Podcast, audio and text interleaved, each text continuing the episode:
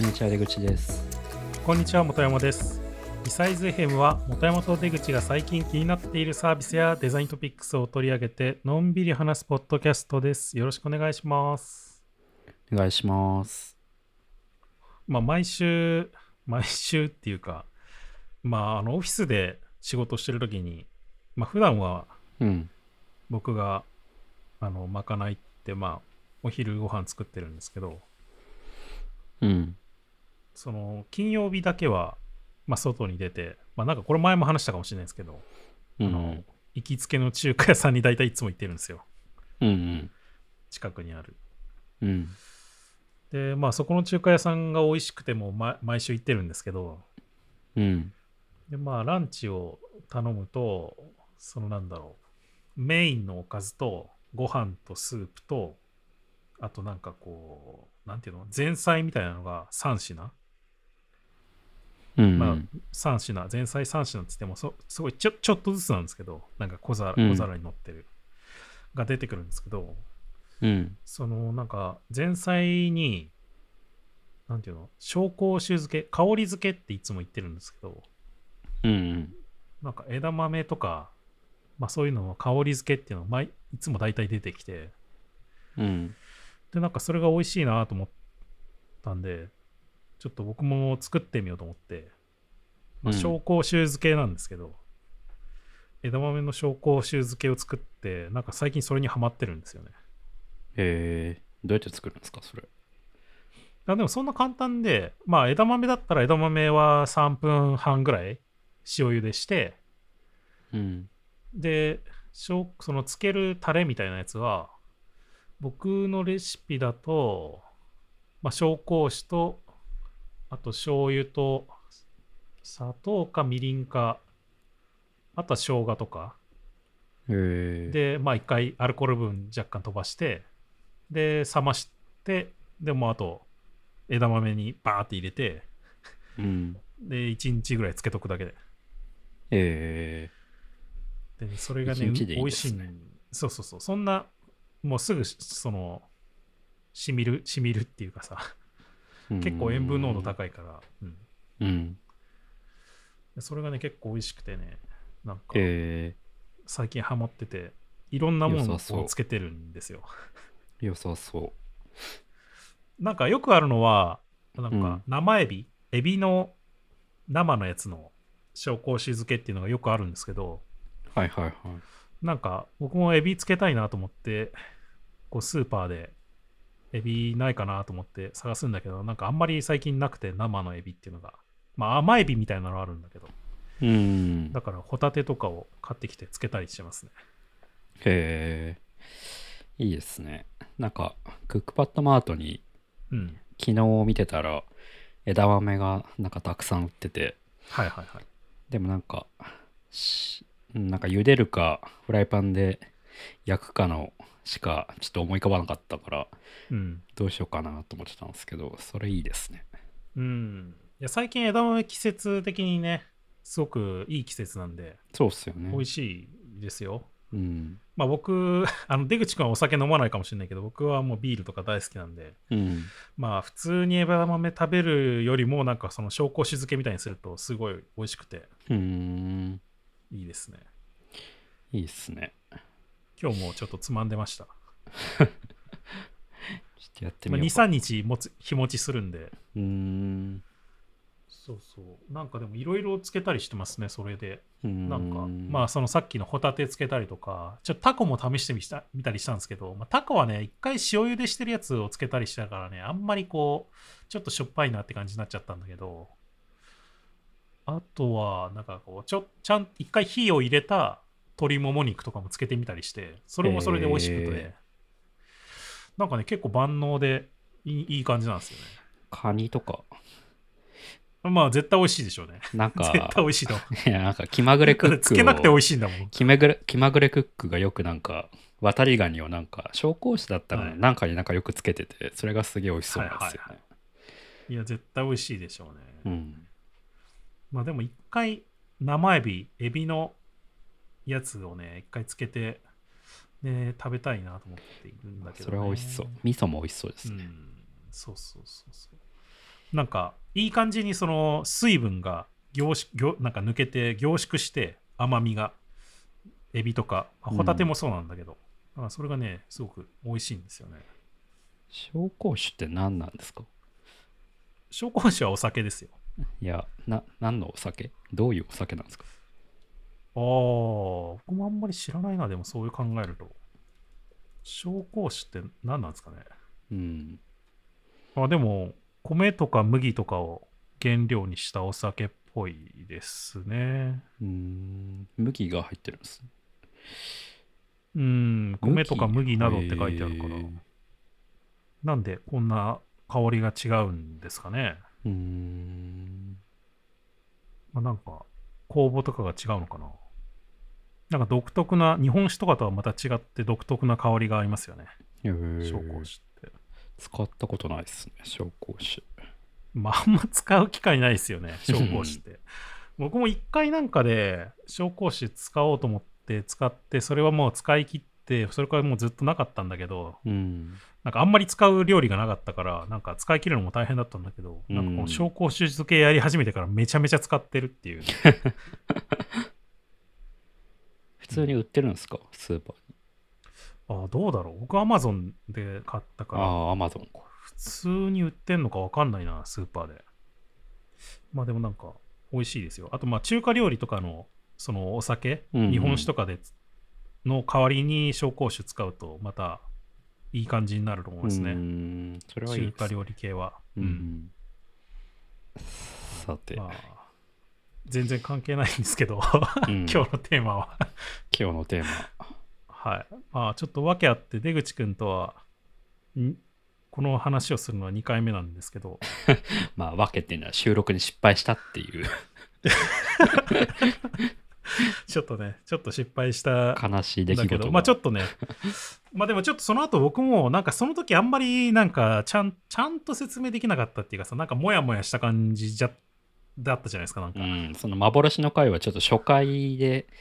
今回まあ本の回なんだけど、その本について 初回で聞いて、結構難しい本だから、割とふわふわして、前半はうんお時間使いましたよね。まあちょっと僕の説明がむずなんかあんまり良くなかったっていうのもあるんだけど、まあでもね、あの、もう一回今日はこれその話するんだけど、うん。まあ、結論的には、あの、そんなにね、この本についてあんまり追求しようとは思ってないんですよ、僕。うん、なるほど。はい。で、まあ、まあ、何の話かするかっていうと、あの、タクラムの、えっ、と、尾形さんかな？うん。うん。尾形さんの書いた、その、コンビビアルテクノロジーっていう本が、えっと、つい最近、つい最近って言っても5月の20日、21日かなぐらいに出版されまして、まあ、それを僕もちょっと興味があったので、買って読んでみたという話をしようかなと思うんですけれど、うん。ちなみにそれ、あれ以来なんか読んだりしました？あれ、あれ以来は 読んでないですね。読んでないですか、あ とりあえず、まあ僕は、現在、冒頭、冒頭部分、一章ちょっと入りかけぐらいです。ああ、はいはいまあね。まあでもなんかあれ、あれじゃないですか。まあ本自体はさ、まあちょっと、なんか、なんか難しい話はしてんだけど、うんなんか書いてあること自体は割とすんなり読めるというか、そうですね。うん。その、文章がめっちゃ難しいとか、そういうことではない、ないです、そうそうそうそう。あとなんかこう、なんていうの？その章じゃなくて、ままとまり的なやつあるじゃないですか。うんうん。説っていうんですかね。うんうん。それもなんか割と短めでサクッとなんか一つ一つを読んでなんか進めていく読み進めていくって感じでうん。なんか割とサクッと読めるんだけど、まあ、なかなかこう考える部分としては難しいなっていうやつなんですけど、うん。まあ、ちょっとね、まあ、すこのコンビビアルテクノロジーについてはどういうふうに入ろうかなと思ってたんですけどなんかこれ読んで、まあ、その後、まあ、一回話してでその後あのこの尾形さんがそのポッドキャストタクラムキャストかうん。で話してんのを若干聞いてなんかあどういう感じでこうこれを書こうっていう風になったのかっていう部分も若干聞いてみたんですよ。うんうん。まあそしたらまあこの本にも一応書いてあったんですけどまあ、この、なんていうの？もともと、その尾形さんが携わっていたプロジェクト、仕事で携わっていたプロジェクトがやっぱり元になっているっていうのが、まあ一番強くて、うん。まあそれがなんか、エラ、エラ島の万有情報網プロジェクトっていうやつなんですけど、うんうん。まあこれは何かっていうと、まあなんか、結構その大学とかでいろいろ、なんていうの？いろんな 技術があるんですけど、例えばなんか、無線給電みたいな技術だとか、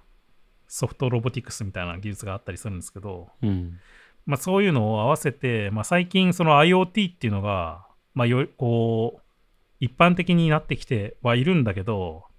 その、いわゆるその IoT って、まあどっちかっていうとこうセンサーを中心としたなんか主にこう世界から情報を受け取る、なんか受信するための機械っていうのが、まあほとんどじゃないですか、なんか。うん。それにプラスして、まあインターネット情報網っていう、なんかこう神経網はあるんだけど、うん。なんか、これからの時代は、じゃあどういう IoT 製品が必要さの必要性があるのかっていうのを考えたときに、まあ、もっと、なんていうのそのもの自体が世界に対してかこう自律的に働きかけるようなもの、うん。まあそういうのが必要なんじゃないのっていうのを、なんか最初出発点として、この万有情報網プロジェクトっていうのが立ちが立ち上がったらしいんですよ。このプロジェクトは、東大の研究チームみたいなものなのかな？うん、なんか、いくつかのこう研究室みたいなのが、まあ、一緒になってこう考えていこうっていうような、ままあ、さっき言ったように、うん例えばその無線給電を考えているなんかこう研究室だとか、うんあとはまあソフトロボティクスっていうののがあるらしいんですけど分野として、うん。その硬いものじゃなくて柔らかい素材をで作ったそのロボロボティクスロボなんかロボットみたいなもの。へもののなんか素材とかそういうものの研究をしている研究室だとか、あとはファブリケーションって言って、まあ、いわゆるレーザーカッターとか 3D プリンターみたいな、その大量生産とかっていうものじゃない、なんかオンデマンドなものづくりの研究をしている研究室だとか、うんまあ、そういうとこが一緒になって、まあ、これからのその IoT について考えようっていうので立ち上がったのがその万有情報網プロジェクトっていうやつらしいんですうね。んあ、本当だ。今、ホームページを見たら、そこの一つのグループの中に、タクラムの尾形さんや田川さんが入ってるんですね。そうそうそうそうそう。で、まあ、その万有情報網プロジェクトをやっていくにあたって、じゃあなんか、まあさっきの、まあ、世界に対してそのは自律的に働きかけるロボットっていうのはいいんだけど、実際にじゃあそれがあってどういう世界になったらいいどういう未来になったらいいのかっていうのを、まあ、一緒になって考えようっていうのでそのプロジェクト内のチームでいろいろ話し合ったらしいんですよ、うん。合宿とか行って。うんうんで、まあ、最近だったらそのカームテクノロジーみたいな考え方っていうのはあるんだけど、まあ、それっていうのはカームテクノロジーっていうのは、まあ、どっちかっていうとテクノロジーが人間に合わせるみたいなテクノロジーはもっと控えめな存在であってほしいっていうような考え方で、まあ、主役は人間だっていう考え方なので、まあ、すごく重要なことではあるんだけどそれって逆にこう突き詰めるっていうか行き過ぎてしまうとなんかこうブラックボックスになってしまってなんかこうテクノロジーに依存してしまうなんか知らず知らずのうちに人間がそのテクノロジーに依存してそれなしでは生きられなくなったりとかなんか逆もうどんどん進んでいくとテクノロジーに人間が使わされている状態みたいな。うん使ってるんじゃなくて使わされてるみたいななんかこうそういう状態になってしまうんじゃないのかっていうのが、まあ、カームテクノロジーの、まあ、行き過ぎた未来として考えられるんじゃないかなっていう話をしていて。うん。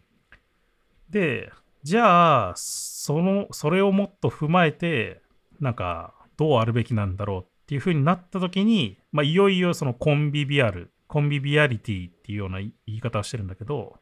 コンビビアルっていうのが重要なんじゃないかっていう話になってくるんですね。でコンビビアルっていうのが何なのかっていう話なんだけど、うん。コンビビアルっていうのは、まあ、日本語で言うとなんか共生みたいな共に生き生きするみたいな。うんうん意味、意味合いの言葉で、まあ、だからここで言うコンビビアルテクノロジーっていうのは、まあ、テクノロジーっていうのが技術だとか道具っていう意味合いだとしたら、まあ、人間、それを使う人間と、えっと、実際に使われる技術だとか道具っていうのが、まあ、どっちもこう共に生き生きとしてこういい状態であるっていうのが重要なんじゃないのかっていうなんか話にななってくるんじゃないかな。うーん。うんだからそこで言うと共に生き生きしてるから、まあ、やっぱりそのさっき言ったようにこう世界に対して自律的に働きかけるようなものそこはなんか物側道具側も自律的であってほしいっていう考え方がこのプロジェクト内ではあるっぽいですねうん。単純に人間に使われるっていうものではなくてうん。自立自立って何なんですかね？どどういう意味で自立なんですかね？ここで言う自立あーあ、ね、本の中ではね自立っていろいろな言葉で書かれてあったんだけどそうっすよね。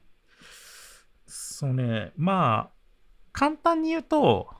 もの自体が自分自身で考えて行動できるっていう意味合いで考えても良いかなと思いますうん。簡単に言うとね。まあ、ちょっと本の中で自立とはみたいなことをなんか突き詰めた、書かれた部分があったんですけど、確か。うん。なんかね、そこでは一応、なんか、なんかこう、一つのことに頼らない、一つのことに頼ってるっていう状態は自立できてない状態だっていうふうに言ってて、えー何かしら他のどんなものにでもなんかこうなんか頼ってはいいんだけどなんか多方面というか多数その頼るた先を持ってないと自立できないっていうふうに書いてあって、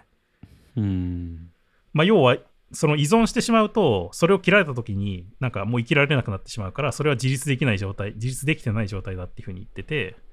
なんかそれを切られても他のところ他のなんかあ さあなんか当ての先があるかどうかっていうのがその自立できてるかどうかっていうのの違いなんじゃないかっていうふうに確かこの本では書いてありましたね。うん。うんっていうまあちょっとこう なかなか難しいコンビビアルテクノロジーについてちょっと話そうかなと思ったんですけど うん。なんかまあ本自体はね結構だからそういう意味ではなんだろうなひたすらコンビビアルテクノロジーの話をしてるわけじゃないような気もするんですよ。うん。うん。もうなんどっちかっていうと、まあ、最初の方はもちろんそのコンビビアルテクノロジーの考え方というか、まあ、そういうのを一番最初に考えてあのは書いてあるんですけどその後はえっとまあ章の章的には最初の第1章は人間とテクノロジーといって、まあ、ここはね比較的コンビビアルテクノロジーとかコンビビアリティのための道具っていうものについてうん。話してるんだけど、その後は人間と情報と物って言って、まあ、どっちかっていうとインターネットの話になってきて、うん。で、第3章は人間とデザインって言って、デザインの話になってきて、その後ちょっと、もうちょっと人間と自然みたいな、自然に影響を与えていて、し自然からも人間は影響を受けてるよねっていう話になってきてて、で、その続きにまあ人間と人間っていう言葉やつになってるんだけど、ここの辺はどっちかっていうと、そのコンビビアルテクノロジーがなんで重要なのかっていうのを説明するためのもう背景をひたすら話してるっていう感じなんだよね。うん。うん。どっちかっていうと。うん。なんでこういう考え方になるのかっていうのをこういろんな方面から説明してるっていうような章っていう印象ですね。うん。じゃあ本題は後半にあるんですね。本題というか。いやね、本題はね、ないんだよ、だから。正直。なるほど。ない、ない。あの、僕はないと思ってる、正直。うん全部が、なんていうの？論論理っていうかさ、根拠みたいなのを積み上げて、最終的にこうっていうふうにね、なんか出すっていう本じゃなくて、この本自体は。うん。どっちかっていうと、最初にもうこういうものがあるって言って、で、それがなんかこう、いろんな方向からなんでそうなのかっていうのをこうう、ん。なんていうの？うん。証明してってるというか、うん。なんかそうじゃないの？っていうふうに言ってるっていうような背景を説明してるっていう本だから、うん。なんかね、なんかこう、最初なんとなく見えないんだけど、なんとなくこういうものがありそうっていうのがあって、その後でこう、徐々にその、こう補ってっていろんな方向から、うん。なんか最終的にぼんやり形が見えるみたいな、えーそんな感じの本なんですよね。なるほど、なるほど。うん。まあ、ちょっとね、抽象的な話ばっかりしてるんで、もうちょっと具体的にじゃあコンビビアリティって何なのかっていう話もちょっと一応しておこうかなと思うんですけど、うん。なんかもともとそのコンビビアルとかコンビビアリティっていう言葉を言い始めたのが、そのイヴァン・イリーチっていううん人うん。うん。で、この人はまあ1900年代に活躍した、まあなんか哲学者とか社会評論家みたいな、うん。まあそういう人なんですけど、うん。ちょうどその頃って、まあ、高度経済成長時代というか、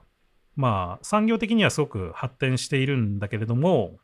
どうも、なんかその、どっちかっていうとテクノロジーの方が強い時代というか、うん。テクノロジーに人間が合わせてるような時代だったんですよね。やっぱり。うん。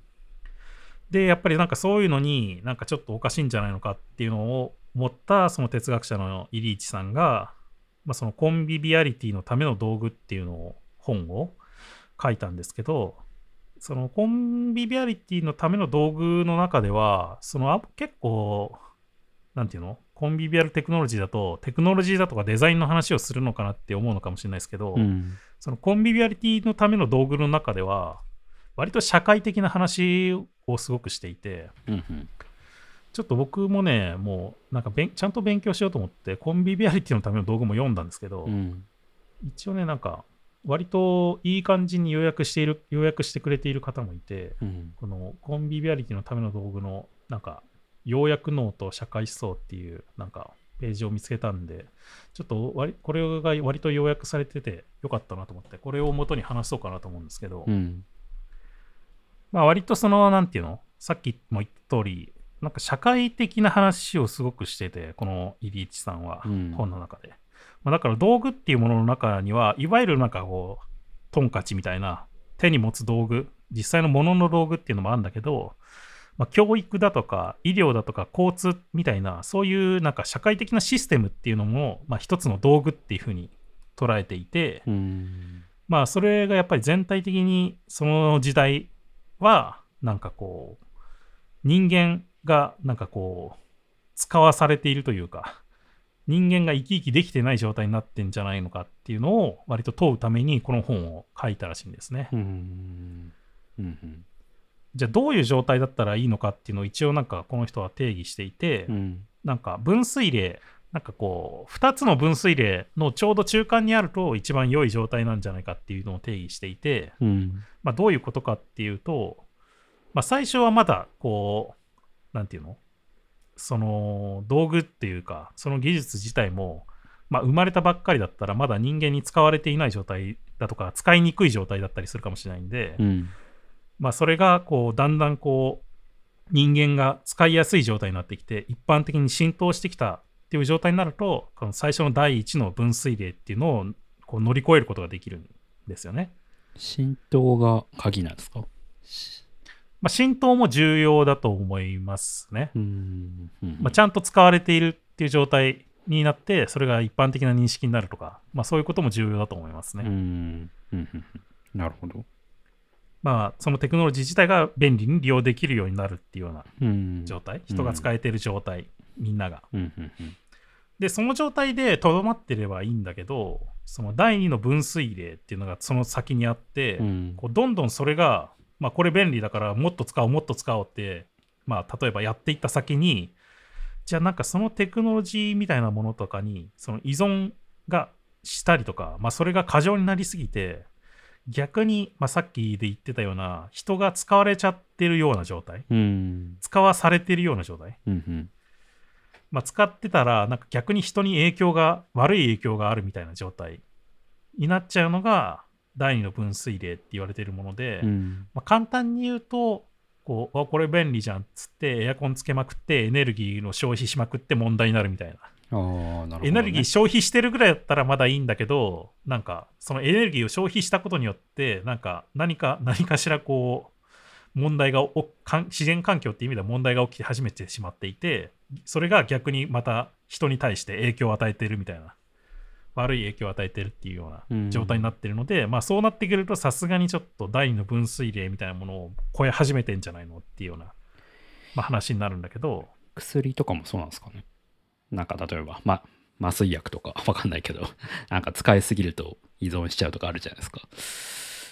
あーまああるのかもしれないですね。うん。まあなんか多分でも僕が思うにこの第一の分水嶺と第二の分水嶺みたいなものってどんなものにも当てはまると思っていて、うん、まあ確かに。まあ要はなんか最初はなんかこうおこれ便利に使えるじゃんってなって使い始めるんだけどなんかそれをなんかやりまくってしまってなんかこう過剰に過剰になってしまったりとか依存するっていうのは多分どんなものにはでも当てはまると思うんですよね。その第二の分水嶺ってのは、依存性があるっていうことなのか、うん。いや、なんだろう。例えばさっきのエアコンの話って、まあ人がこう、うんなんだろう、エアコン自体の依存性ってそんなないけど、人がまあつい依存,、依存しちゃうっていうような感じじゃないですか。で、逆にうん薬とかって、薬自体に依存性があったりするじゃないですか。うんうん。人間がこう依存依存しようと思わないにしろ。はい。なんかその、なんだろう、その依存性があること自体がダメって言ってるのか、それともなんかこう、うん、その使いすぎてしまうっていうその状況自体が分水嶺を超えるって言ってるのか、どっちなんですかね、それって。どっちでもあんのかなう。んまあなんまあそなんだろうなまあ薬とかって まあ依存って分かりやすいんだけど、うん。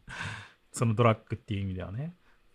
ただエアコンとかもさなんかもうそれに慣れちゃうみたいなのあるわけじゃないですかやっぱり、うーん、なるほどね。それも一つの依存って言えるんじゃないのかな、なんかもう逆に。にそれがないとダメっていう風になってきたら。うーん、なるほどね。じじゃあ、ゃなんかもう夏が暮らせないよみたいになっちゃうと。じゃあその技術とかそれ自体に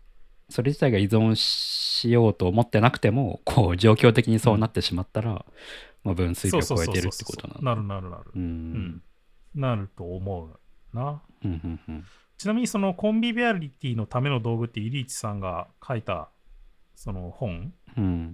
の中では、まあ、例えばその医療について、うん。医療の場合だったらどうかっていうのを、まあ、説明したところもあるんだけど、うん。まあ、最初のうちはねやっぱりそのいまあもともと医療っていうのがそんなにちゃんと発達してなかった部分もあってまあいろいろとなんていうの病原菌だとか感染病に弱い状態の時もあったんだけど、うん。まあ、それから現代医療みたいな西洋医学っていうのが発達してきて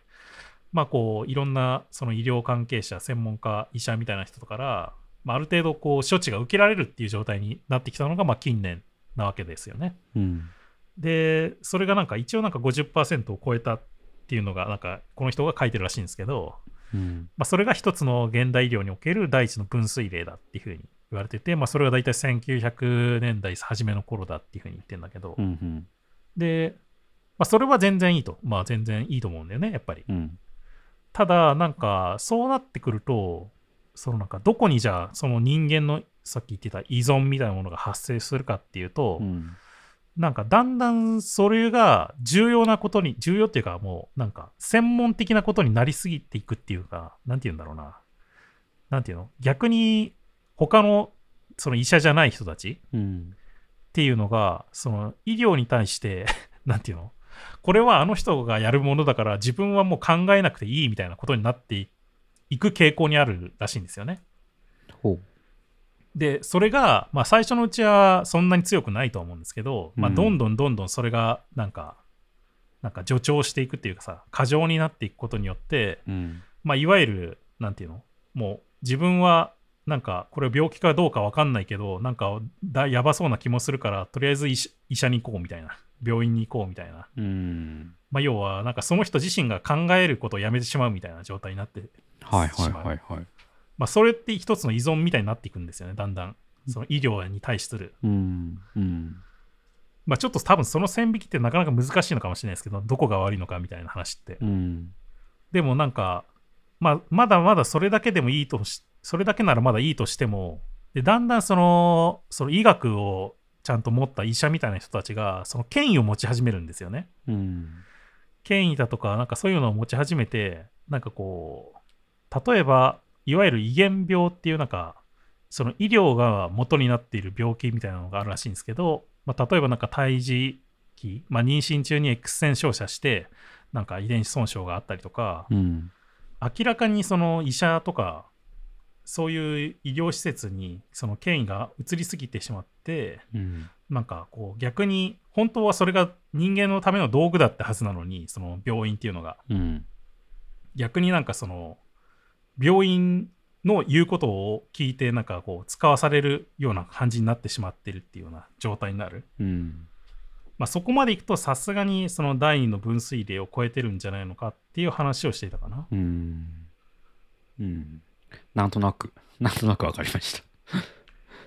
うん、なんか多分ね、でもここもやっぱり、あの最初僕が話した時も言ったけど、なんかグラデーションがあると思うんですよね。んその第1と第2の間もあるし、その第2っていう線引きの部分もなんかグラデーションがあるから、うん。なんか一概にこうなってないとダメとかっていう、その線引きができるものじゃないと思うんですけど、うん。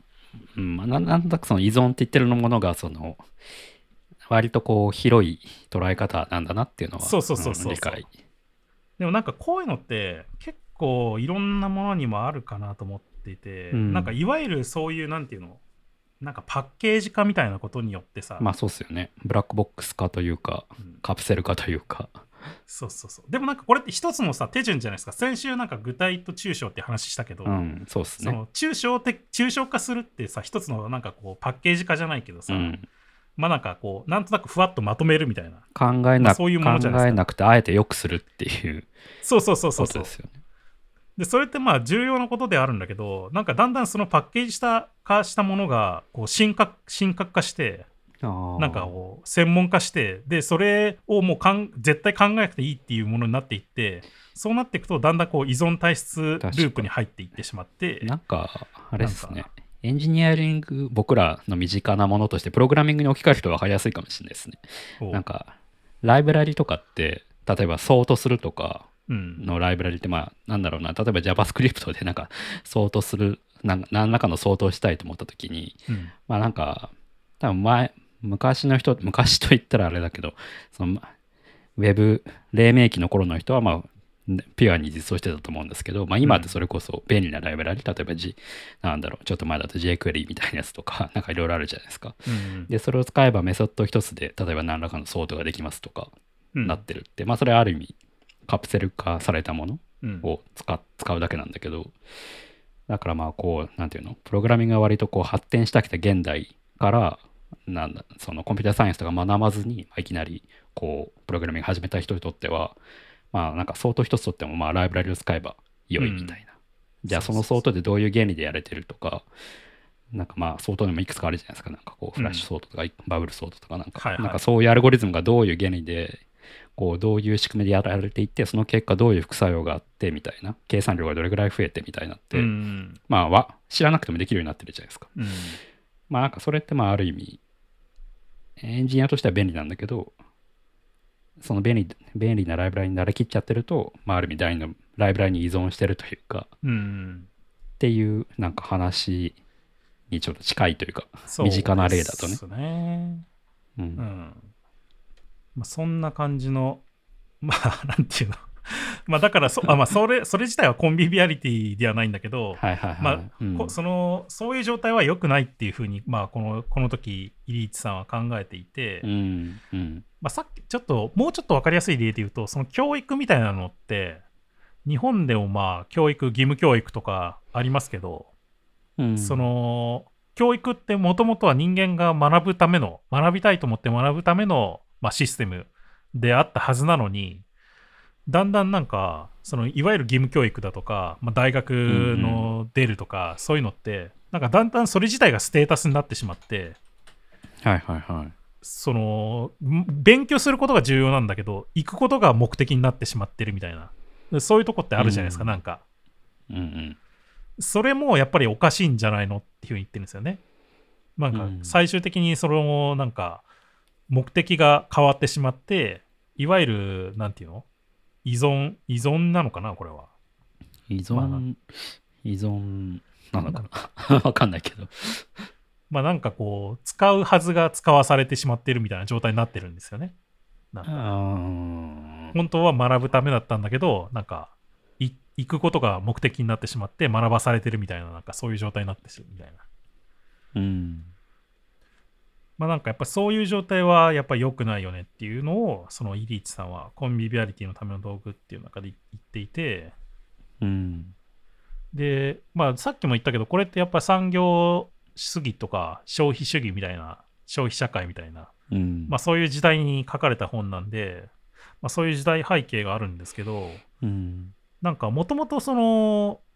人間たちも機械に使われようと思ってそんなことをし始めたわけではなかったんですよねその時代の人たちも。うん。まあ、その機械がその人間のためにど奴隷の奴隷の代わりというか、まあ、機械が人間の奴隷になってくれるっていう仮説があってもっと機械をガンガンやっていこうみたいな入れていこうみたいな、うん。まあ、そういう考え方のもとをバーって突き進んだんだけどその結果なんかなんか生産効率とかはもちろん上がったんだけど、うんだんだんその機械をもっとやるんだ機械をもっとやるんだってやってるうちに逆にその人間側が機械に合わせるみたいなことになってしまってどっからか、うん。でその結果的にその大量生産みたいなことをやったおかげでその人間側が実際にその大量生産されたものをなんか自動的に供給されるだけの消費者みたいになるみたいなそういう風になってしまったみたいなうん。時代が時代だったんだなっていうのなんか改めてなんかその辺僕考えたことなかったんだけどもともとはこれがいいと思ってやってたんだけどなんかそれがどっからかでなんかこう逆転してしまったというかやりすぎたことによって、うん。まあ、これもさっき言ってたその、まあ、第二の分水量を超えるっていうなんか依存とか過剰みたいなところに入っていったっていう分かりやすい例なのかなと思ったんですけどうん。まあそんな時代だったので、まあ、もうちょっとそれは良くないからちょっと過剰みたいなものはどっかで制限した方がいいんじゃないのっていうのを書いたのがこのイリーチさんの「コンビビアリティのための道具」っていううん。本でこれもねなんかこの要約された方人曰くさっき僕が言ったようにその論論理というか論理を積み重ねていってこうだっていう本ではなくてまあ最初にいやこうだよねっていうふうに言ってそれをいろんな方面から補うというかそういう感じの説明する本らしいんですけどこの本自体はなんていうか、継承みたいな感じなんですか？目的としては。こういうことってあるよね。大事だよねっていう。今後はこういうことを大事にしていった方がいいよねっていうような結論。そうそうそうそうそうまあ基本的にはだからちょっと今過剰になりすぎちゃってるからもっと自分たちで考えるとか、うんちゃんと作るだとかそういうことができるような社会にならないと自分たち本当にはしあ本当の幸せにはならないんじゃないかっていうのを書いててうん。なんかまあこの時代なんで若干こう産業主義を否定するまではいかないんだけど、まあ、やっぱりもうちょっと制限はした方がいいんじゃないのかっていう書き方はすごくしていたかな。うん。うん。まああとなんかもっと自分たちが自分たちのために考えて自分たちで何かを作るだとか、まあそういうことを重要視した方がいいんじゃないのかっていう話をよくしてたような気がしますね。うん。なんかこう、なんていうの？いろんなものがパッケージ化されて何も考えなくてよくなって、なんか毎日同じ、同じスケジュールに従って毎日働いてて、お前ら幸せなのかみたいな、うん。そんな感じなのかな？なんかあれですね。この時代のことを、まあ、いまいちちょっとピンときてないから あれだけど、なんかそこがもうちょっと分かってると、なんかより理解ができるのかもしれないですね。どういう時代だったのかっていうのを。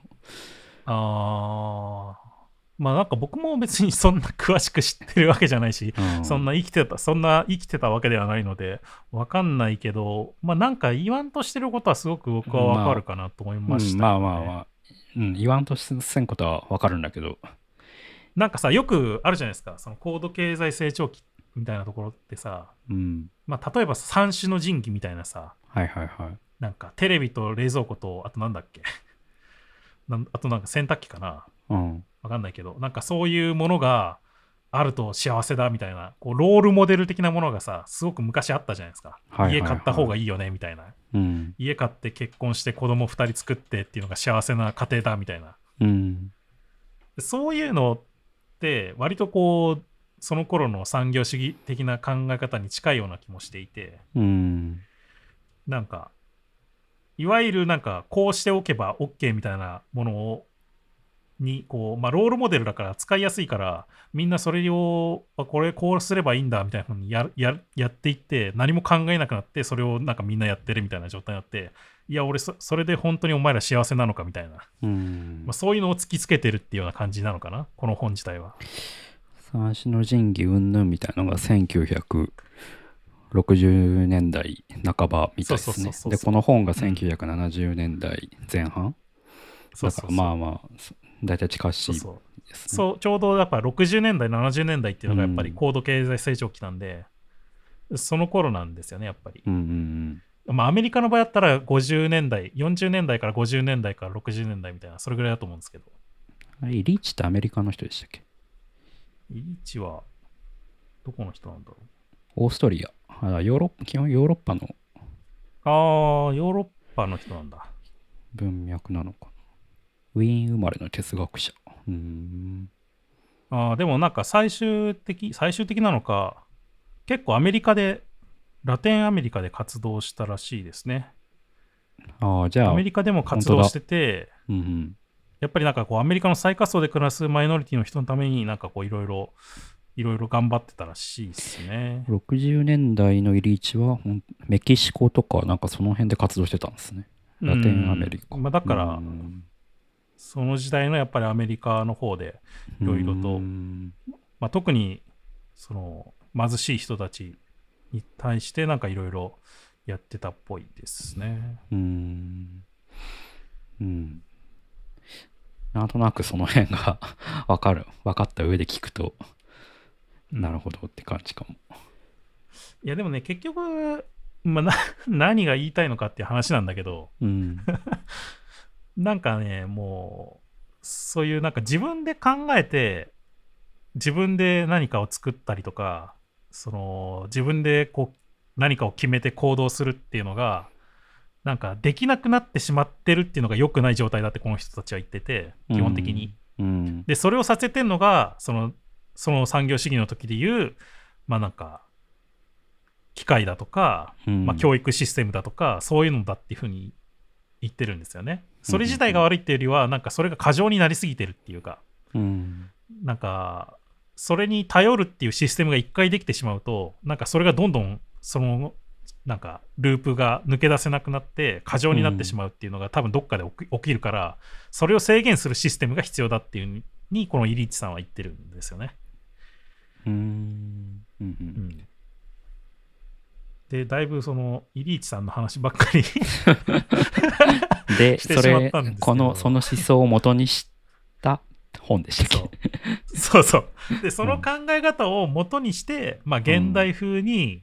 じゃじゃあそのイリーチみたいな考え方を元に未来っていうのもあ考えた方がいいんじゃないのかっていうのをそのさっきの万有万有情報網プロジェクトのチームの方たちは、うんまあ、基本的には考えていて、うんそれが本当の未来のあるべき姿だと。うんでなんか面白いことにそのさっきの例えばその万有情報プロジェクトの研究室で使っている使ってるというか、まあ、研究してるプロジェクトってソフトロボティクスみたいなうん。いわゆるソフトロボティクスって強くないわけですよ。柔らかいから。そう。まずソフトロボティクスってなな何なんですか？あまあ僕もねあんまりよく分かってないんですけど、うんなんかその柔らかい素材だとかなんかそういうものをあそういう意味でのソフトなんだ。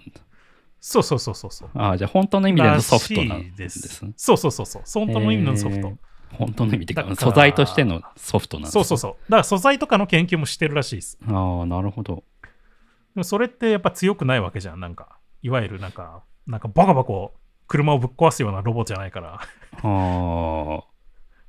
だから、こう、ソフロボティクスっていう意味では強みもあるんだけど、とかまうん。あソフトっていう意味では、ある意味なんか、なんていうの、いい、いい部分ももちろんあると思うんですよね。なんか肌に優しいみたいなさ、人間に優しいみたいな、ーいい部分もあるんだけど、でもそういう意味では弱みもあって、うん。なんかいい感ちょうどいい感じのところに収まってるというか。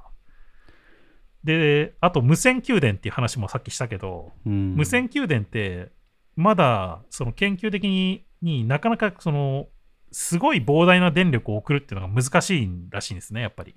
うんうんだからその無線宮殿自体の研究もしてるんだけどいかにその省電力でそのコンピューターだとかもそういうチップを動かすのかっていう研究もしてるらしいんですよ。うんうん。でそっちもだから強みもあるんだけど無線で給電できるっていう。うんうんうん。ただ、お大きなエネルギーはそこに送れないっていう弱弱みもあるみたいなでファブリケーションとかもなんか 3D プリンターとかは自由にオンデマンドに作れるからすごいじゃんってなるんだけど大量生産はできないみたいな。ん。なんかちょうどなんかこれもちょうどいい技術っていう寄せ集めなんじゃないかっていう なんかことを話してて尾形さんが。ちょうどいい技術の寄せ集め？まあ、要はさっきで言うとなんかそれが過剰になりすぎてしまうっていうのが良くないんじゃないかっていう話をしてたんだけどうん。そのちょうどなんかその過剰になりすぎないなんかちゃんと弱みもあるみたいな、おーなるほどね。そういう意味でその第一の分水嶺第二の分水嶺って話の中で言うとその間にあるようなそのちょうどいい道具技術みたいなところにあるんじゃないのかっていう研究をしてるような気がしてるみたいな話をしてて、まあ、それは面白い話だなと思って。そのなんか技術的弱みがむしろいいみたいなそ そういう感じ？そうそうそうそうそうそうなんかそれがそれがあることによってなんかこうある意味の枷があるというか制約になる。るみたいな。うん。そうそうそうそうそう。緩い制約になるからそれが過剰を防止するんじゃないかみたいな。そうそうぼそうそうそうそうそう。ーん。うそれはなんか面白い話だなっていうふうに思いましたね聞いてて。ソフトロボティクスってあのラボットでしたっけ？あれってソフトロボティクス的な感じなのかな？どうどうなんですかね？ソフトロボティクスって僕も正直ねそんなに詳しくないんだよね。まあ当たり前なんだけど。まあでもなんかどこの素材だとかのその柔軟性とか柔らかさみたいなのもあるんだけど動きだとかはいはいはい、はい、そういうもののしなやかさみたいな。なんかそういうのも確かじ重要というかなんか研究対象にあるっていう話をしてた気がするな。なんか最近そのラボットとかあとなんか猫のうん。なんだっけ、名前商品名忘れちゃったけど猫のなんか尻尾が生えたなんかこう見た目クッションみたいななんか尻尾が動くようなやつあはいはいるじゃないはいですか。はいはいはいはいあれもそういう感じなのかなあそうだあれもなんかちょっと話してた気がする。なんか本の中だったかもしれないですけど、ね。へーの中でもなんかその、尾形さんと実際のその研究してる方々、うんうん。そのソフトロボティクスだとか無線給電みたいなものを、そういう人とその対談して、それがなんか本の中にも収録されてるんですけど、その中でも確か書いてあった気がするから、そのラボットみたいなやつ。逆にアイボとかはまあ見た目すごいハードですもんね。なんかロボメカメカしいというか、まあでもなんかあれも頑張ってその、素材自体は硬いんだけど、まあまあしなやかな動きっていうのを再現しようっていうのを考えてるから、先駆ソフトロボティクス、ん。そソフトロボティクスを考えている部分はあると思うんですよね。うん。あの、アイボとかも。はいはいはい。なんかまあ、みなんか見た目が硬いとかそういうことじゃなくて、どっちかというと、そのしなやかな、なんていうの？動きというか、まあでもなんか素材とかも重要なんじゃないかな、やっぱり。うんそういう意味ではう。ん素材も重要だ。だし、その人工筋肉みたいな、しなやかな動きっていうのも研究してたりするし、じゃあ、あの、なんか、まあそのロボットに対するしなやかさを与えるっていう研究なんじゃないかな、やっぱり。あの、ボストンロボティクスでしたっけなんかあの、うんすごいなんかこう、リアルな動物っぽい動きか、動きする。最近なんかソフトバンクヒュンダイあたりにあ、ヒュンダイだっけ？あれどこだっ、け？ヒュンダイあたりになんか最近買収されましたね。ソフトバンクがヒュンダイに確か売った気がするな。あ、そうなんだ。最近、へーうん最近ね。まあ、ああいうなんか、ああいう動きとかも、うん。そのあれもだら、からそういう分野の研究も入ってるんでしょうね、やっぱうり。ん、なるほどね。うんあ、ボストンダイナミックスか。ボストンロボティクスじゃないや。うん。まあなんか難しいね。バーって話しちゃったけど、これで伝わんのかな？いや、なんか、うん。なんか前提が分かってきたって感じ。いやでもね、そういう本なんだよ、やっぱり。いや、本当にね、でもね、だから、なんて言うんだろうな。うん、なんか、基本的には、まあ、イリーチさんの考え方自体は、やっぱり、なんていうの？本当に自分たちが、その一人一人が、個人が、やりたいって思ってたことは何なのかってちゃんと考えようよってことと、でそれができる、本当に意味でそれが自由にできるっていう世の中にした方がいいよっていうのを言いたいんだと思うんですよね、やっぱり。さっきのさ、うん。その大学の話でもそうじゃん、なんか。うんうん。なんていうの？大学行って、大学卒業してないと、なんか、なんていうの？その新卒採用を受けれませんみたいなうんそういうのってやっぱおかしいじゃんっていうようなことだと思うんですよね。うんうんなんか、なんかそれ、それってなんか、大学に行った、行って学ぶっていうことが重要なんじゃなくて、なんか卒業するっていうことが目的になってて、なんかおかしいじゃんみたいな、うんそういうことだと思うんですよね。で、それってある意味、その自分たちの自由が脅かされてるっていう意味でもあると思うんですよね。うん本当はなんか大学行かなくても勉強できて、なんかその分野について詳しくなって、なんか研究できるんだったら別にそれでもいいわけだし、うん。企業はそれを採用するっていうのも全然あり得ると思うわけだから、うん。でそれができなくなってしまうっていう社会システムは良くないんじゃないのかっていうのがイリーチさんが言ってるようなことで、なるほどね。そういう意味での本当のなんかこう自分たちが創作活動だとか幸せに生きるためのなんか自由っていうのをちゃんと勝ち取ろうっていうのがそのイリーチさんが言いたかったことなのかなっていうふうに思いましたね。うんうんうん、でまあそのコンビニアルテクノロジーの方はそれを現代版に置き換えてうん。まあもうちょっと例えば最近で言うとまああのイリーチさんも書いてるんですけど実はまた。あの環境問題とかもね、まあ、特に、まあ、イリーチさんの頃からなんかよろ予想されててそのまあ最近はもうそれが当たり前になってきてしまったけど社会的にも。うんその環境を考えるっていうこと自体が。うん。でそういうのも含めてなんていうの単純に自分っていう自分っていうか人間っていうことだけを考えるんじゃなくていや自然だとかっていうのもあるし、うん。さあのインターネットみたいな情報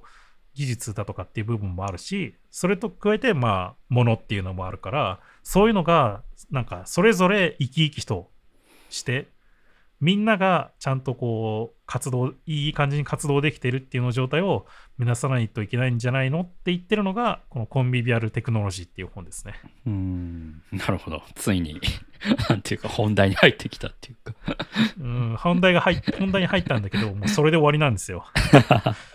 なるほどねそれ以上でもないっていうねもう正直。まあでもイリーチさんはだいぶこうやっぱすなんか先見性があるって言ったらちょっとなんか 安直すぎるけど、言い方が、うん、うん。だいぶこういやまあでも70年代から先を見据えてたんですね。いやまあでもそうあの環境問題に関しては確かにその手があるんだけどまあでもその頃から言われていた部分もあるし日本だったら公害みたいな問題とかもあったし、うん。まあやっぱりなんていうの？その時代のことを考えてたんだけどそれってやっぱどの時代にも当てはまるんじゃないのっていうのはあるのかもしれないね。うん。コンピューターとかもねまあ最初はなんかこうインターネットコンピューターとかって、まあ、パーソナルコンピューターか。パソコンってうん。まあ、いわゆる、なんかこう、なんていうの？大企業とか研究室の一つにあ、なんか一つになんか部屋に入ってる大きなコンピューターみたいなものが、うん。なんか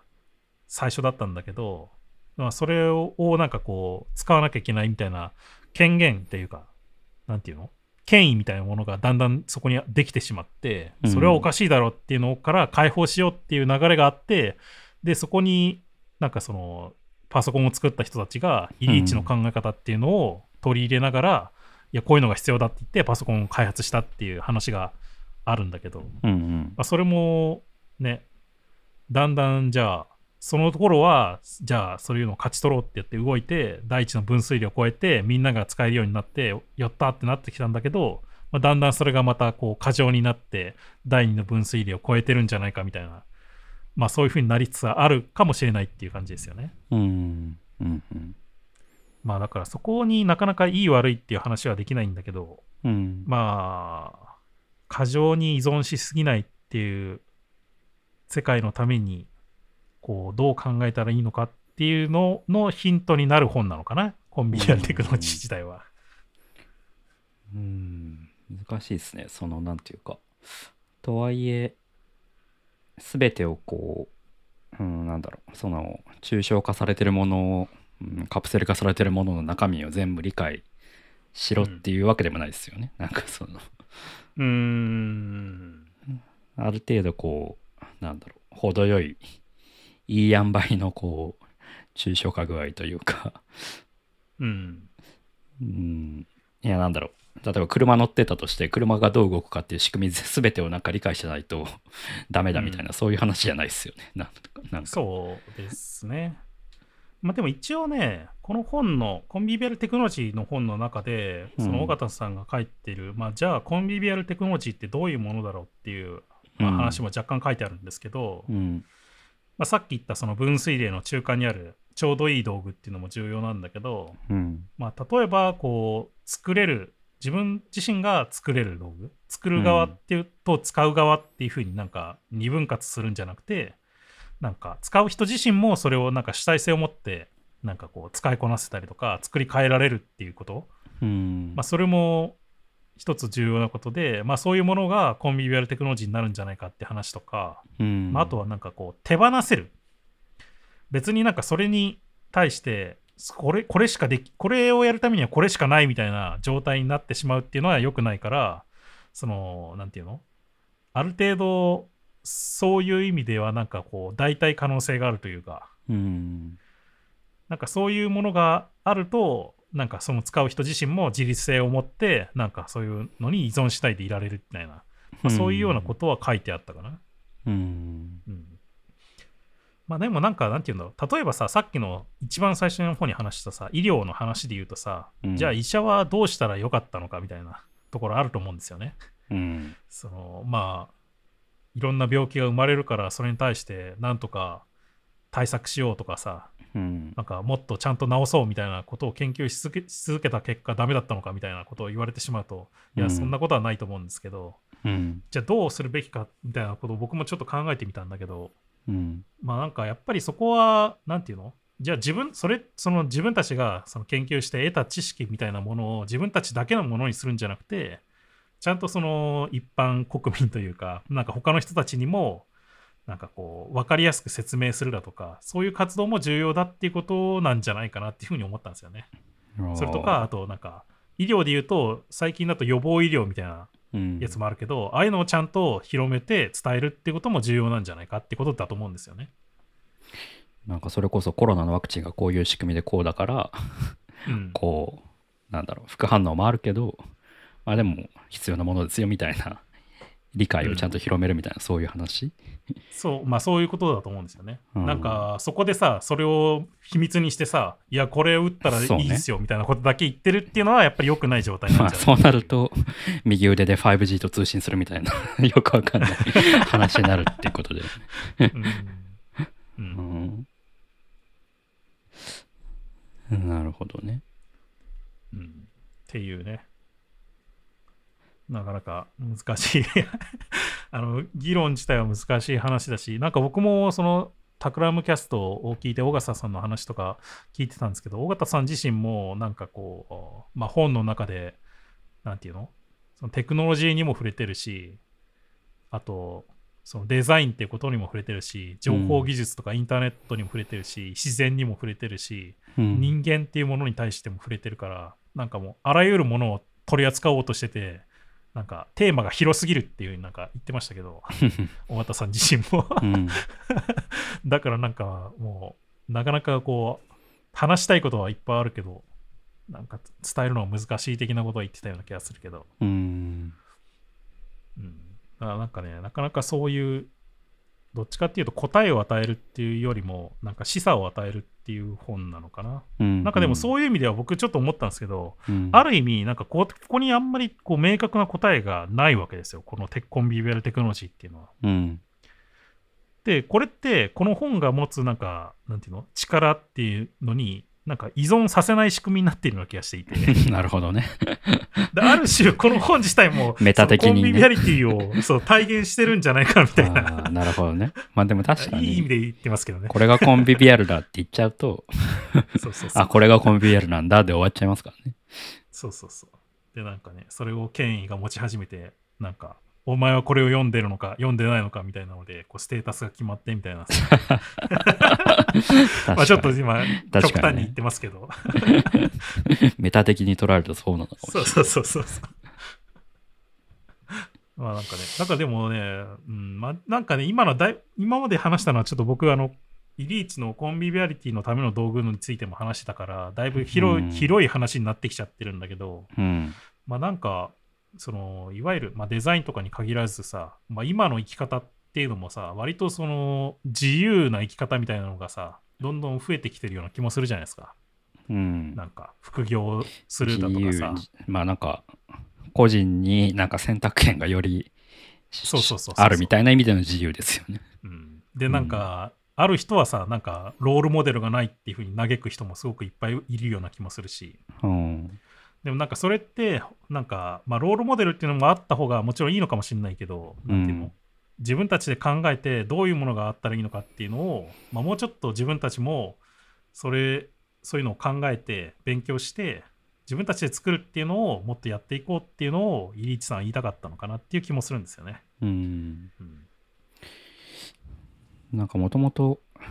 あの、尾形さんがノートに、うん。多分その本が出る前に書いてた、い。ちょうどいい道具っていう記事を、はい、去年あたり読んでたんですけど、はい。まあ、やっとそのちょうどいいのちょうどいいが 何なのかっていうのがちょっと分かっ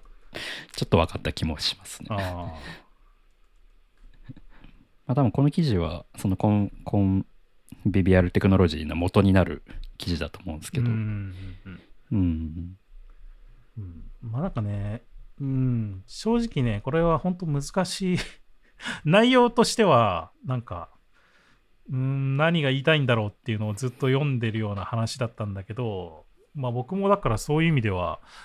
一回読んで、なんとなくこう咀嚼して、その上でまたその元になったコンビビアリティのための道具っていう本も読んだりして、いろいろ尾形さんの話とかも聞いたりしてて、なんかようやくまたなんか、ああ、なんかどういうことが言いたかったんだろうなっていうのが、なんか分かってきたみたいな。うん なんかそういう示唆を与える本だね。どっちかっていうと、答えよりも。そうですねう。ん。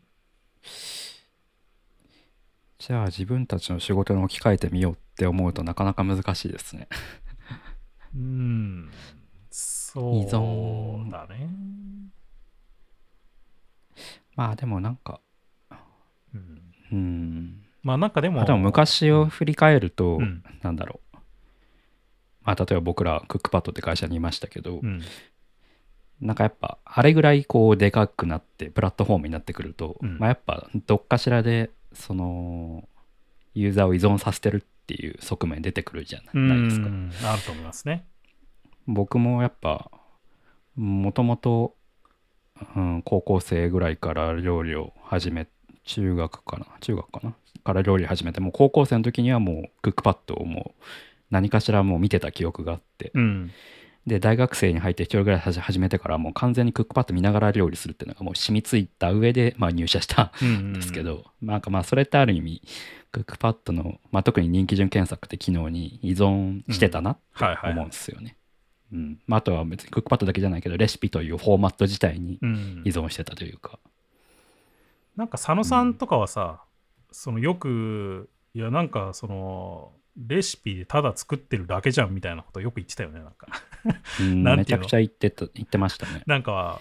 ちゃんとどうやって作ったらいいのかっていうのが、ま、なんか勉勉強できてないっていうかさ、まあ、勉強っていうとあれだけどさ、なんか自分の身になってないんじゃないのっていう話をよくしてたようね。んそれこそ、まあ、僕が2017年の時にイギリスで佐野さんと一緒にやってた時があって、あまあちょうどその話タクラムの神原さんとイベントした時に話したことがうん。あるんですけど、うんまあなんかその時一言目に言われあのイギリスいイギリスに呼ばれて一言目に言われたのがもう人気順検索やめたいから、うん。なんかなんか考えてよっていうようなうん。話、まあなんかまあもっとちゃんと言うとそのレシピを見なくてもまあ料理できるような状態に、うん。まあ、何らかできないかっていうような、はい。うん、話はよくしていて、うん。まあ、そういう課題感はずっとありますよねそうそう結構そう。なんかね、まあ、だからあの、白ごはん .com っていうサイトがありますけど、うんうんあれは、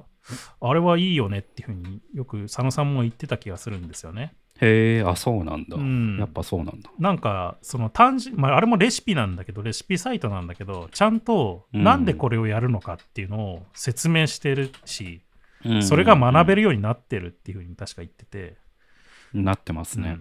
うん。そういうのが重要だっていうふうに言ってたから、まあなんかそういう意味ではちゃんとこう依存させない方向っていうのを、まあ、佐野さんは考えてたのかもしれないですね。うん。ちゃんとその人たちになんかこう学ぶ権利じゃないけどさ創造性を与えるためにどうしたらいいのかっていうことを考えしたっていう意味で、うん、なんかまあレシピもまあある意味料理のこう過程を抽象化してこう、うん、なぜ紹興酒を入れるのかみたいのを考えなくて済むような、そうだね。まあ、フォーマットですもんね。うん、でまあそのフォーマットに乗っけることによってこう料理なんだろうな全くこう、まあ、僕ら日本食で日本で育ってきた人間が例えばいきなりイタリアンを作るとかなんか中華料理を作るとかっていうような、うん、こともレシピっていうフォーマットによってまあ簡単にできるわけだけど、うん、まあ、それによって なぜ紹興酒を入れるのかとか 紹興酒って何なのかとか、うん、まあ、知らなくてもまあできちゃうっていうのは、まあ、ある意味、まあ、レシピというものに依存しているっていうのはありますよね。うん、そうだよね。だそういう意味では案外案外サービスとかにもつながるのかもしれないですね。そう自分たちが今考えてるサービスとかっていうのにも。だからやっぱプラプラットフォーマーになればなるほどやっぱそういう考えは必要なのかもしれないですね。うんそうだね。まあ最初の頃なんてね、うん、一つの課題をなんか解決しようと思って、まあ、やってたと思うんですよねやっぱり。うん、だけどなんかだんだんそれがじゃあおこれ便利じゃんっつってこうみんながこうそれに対して使うようになってこう依存のループが発生してしまってどっかでこうほころびが出てくるみたいな、そういうとこがあるんでしょうね。まあ Facebook とか Google とかもまあやっぱりそういう最近の流れはそういうところですよね。まあ Apple とかも。なんかフィルターバブル的なやつとかね。うん。なんかこっちの方がいいじゃん、いいじゃんっていうかさ、みんな喜んで見てくれるじゃんっつってこうややりつやり続けて突き詰めた結果なんかこう考え方が偏った人間を作ってしままったみたいな。まあそういうそれで実際ね、Facebook は訴訟されたりなんか、ね、そうそうそうそう。たくさん問題になってたわけだから。まあだからそういう、なんかやっぱり、なんだろうな、なんか最近こういうさ、デザインについて考えたつもりがさ、なんか倫理的なことばっか考えてるようなことがよくあるんだけど、僕。なんていうのダ、ダークパターンもそうだけどさ、あとプライバシーポリシーみたいなものとかさ、うん、なんか最近こうデザインについて考えてたつもりがそういう なんて言うんだろうな。倫理について考えるみたいなのがすごい増えてるような気がしますねなんか。どうあるべきなのかっていうね。まあでもそういう世の中なのかもしれないですね。インクルーシブデザインだとかさ、そういうのにアップルも目向けたりとか、まあ、そういうことをよくしてる、ね、プライバシーとか、うんまあ、そういう世の中なのかもしれないな。まあ、あと、あの、何でしたっけ、あの、ヨーロッパのあの、プライバシー関連の規制とかあるじゃないですか。ちょっと名前忘れちゃった。あ、GDP、えー、あ、GDPR、うん、うん。とか、まあそういうようなね、実際ルールとしてそういうのができるっていう、うん、最近の流れですもんね。そうだね。っていうね、まあなかなか案外重いテーマなんですけど、案外っていうか。重いテーマなのかな。なんかねそんなでも僕気楽に読めばいいかなって思いますけどね。あのイリイチさんの本はちょっと若干ね難しく書いてあるので読み読みにくいんでもうあのその僕がショーノートに貼る要約のやつを読んでくれた方が多分いいと思うんですけど、うん、そのコンヴィヴィアルテクノロジーっていう本自体はさっきさっきっていうか一番最初に出口くんも言ってくれたようにそのなんか本自体はすごく読みやすいので、うん、軽い感じで軽い気持ちで読めばいいと思うな。うん、はい。っていう話でした。やっとちょちょっとずつ輪郭が 見えてきた気がしますそ。そんな感じだと思う。僕もだっていまだに捉えられてないから、うん、うん、そんな感じだと思うよな。うん、うん、ちょっとね、だいぶ長くなってしまいましたけど。こんな感じで。はい。リサイズ FM のご質問やご感想、リクエストなどは、ハッシュタグリサイズ FM でつぶやツイッターにつぶやいていただければ、配信内で取り上げたりしますので、どしどしいただければと思います。リサイズ FM は毎週金曜日に配信しています。Spotify、iTunes のポッドキャスト、Google ポッドキャスト、YouTube などで配信していますので、よかったらチェックしてみてください。ということで今回はここまでまた次回お会いしましょう。さようなら。さようなら。